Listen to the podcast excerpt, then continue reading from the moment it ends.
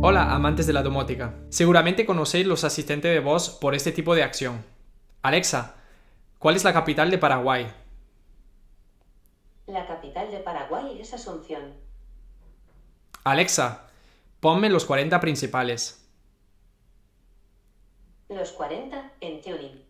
¿Pero sabías que podías controlar toda tu casa con Alexa y la domótica? Soy Bruno de BlueU y te voy a explicar cómo controlar tu casa con la voz. Vamos a empezar con lo primero. Tienes que tener un asistente de voz. En nuestro caso vamos a utilizar el asistente de Amazon.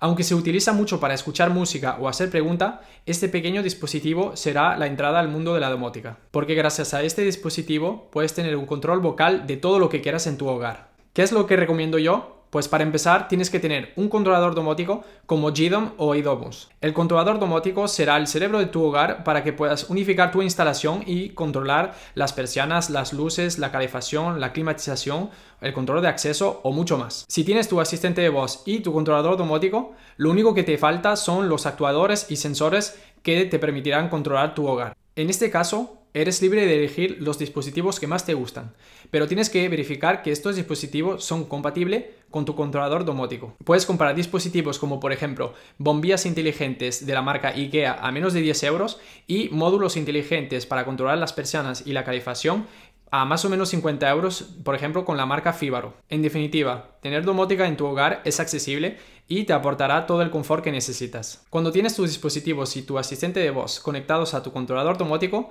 ya puedes controlar todo lo que quieras de tu hogar con la voz. Aquí te comparto unos ejemplos. Alexa, apaga las LED. Vale, Alexa, enciende las LED. vale, Alexa, activa la ventilación. Vale, Alexa, activa el enchufe. vale, Alexa, activa la válvula. vale.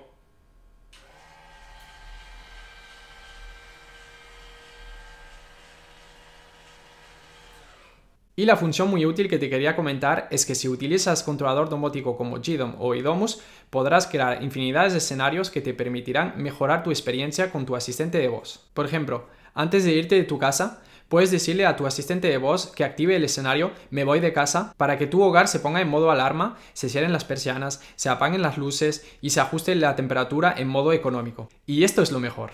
Mira este ejemplo. Alexa, activa Me voy de casa.